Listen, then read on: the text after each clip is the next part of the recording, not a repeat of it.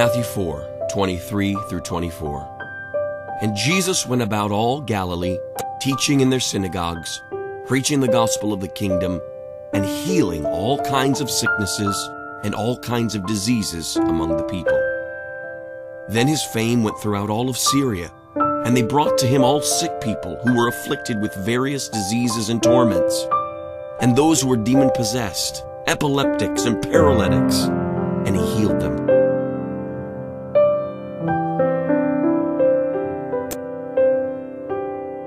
Matthew 12:15. And great multitudes followed him, and he healed them all.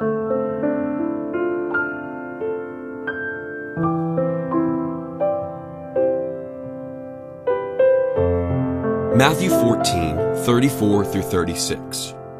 When they had crossed over, they came to the land of Gennesaret. And when the men of that place recognized him, they sent out into all that surrounding region, brought to him all who were sick, and begged him that they might only touch the hem of his garment. And as many as touched it were made perfectly well.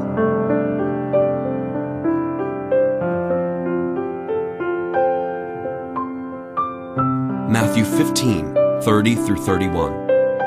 Then great multitudes came to him, having with them the lame, blind, mute, maimed, and many others.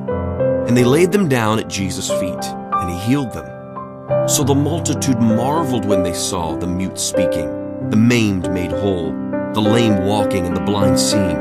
And they glorified the God of Israel.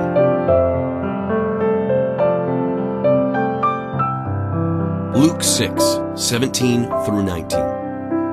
A great multitude of people from all Judea and Jerusalem, and from the seacoast of Tyre and Sidon, who came to hear him and be healed of their diseases, as well as those who were tormented with unclean spirits, and they were healed. And the whole multitude sought to touch him, for power went out from him and healed them all.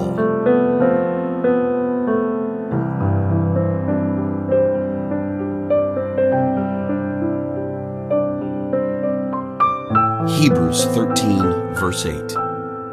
Jesus Christ is the same yesterday, today, and forever.